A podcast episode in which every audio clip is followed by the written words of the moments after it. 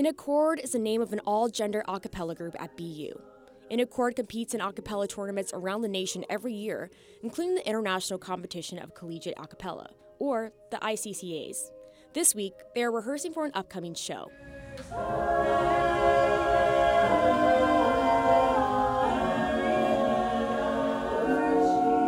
Jonathan Jing, a senior who has been part of the group since freshman year, detailed one of the songs they'll be performing. We were just singing Archie Marry Me by Flight. Uh, it is it's a beautiful group song that and by group song I mean that it's much more focused on the sound of the group rather than the soloist. The soloist is just another part. Normally they're a lot more uh, highlighted throughout one of our pieces, so you can hear like a lot of nice, beautiful chords um, in that song.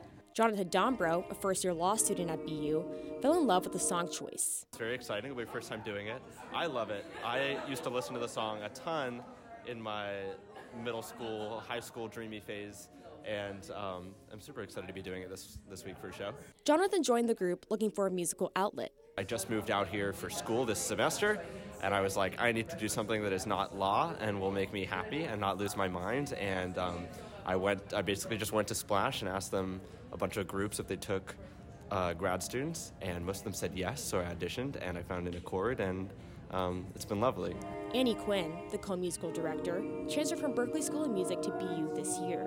Music has always been a really important part of my life. I wanted to continue to sing and make music. Um, so I knew pretty early on that like I would want to get involved in the music scene here, and I hadn't realized before I got here how big of a thing a cappella really was.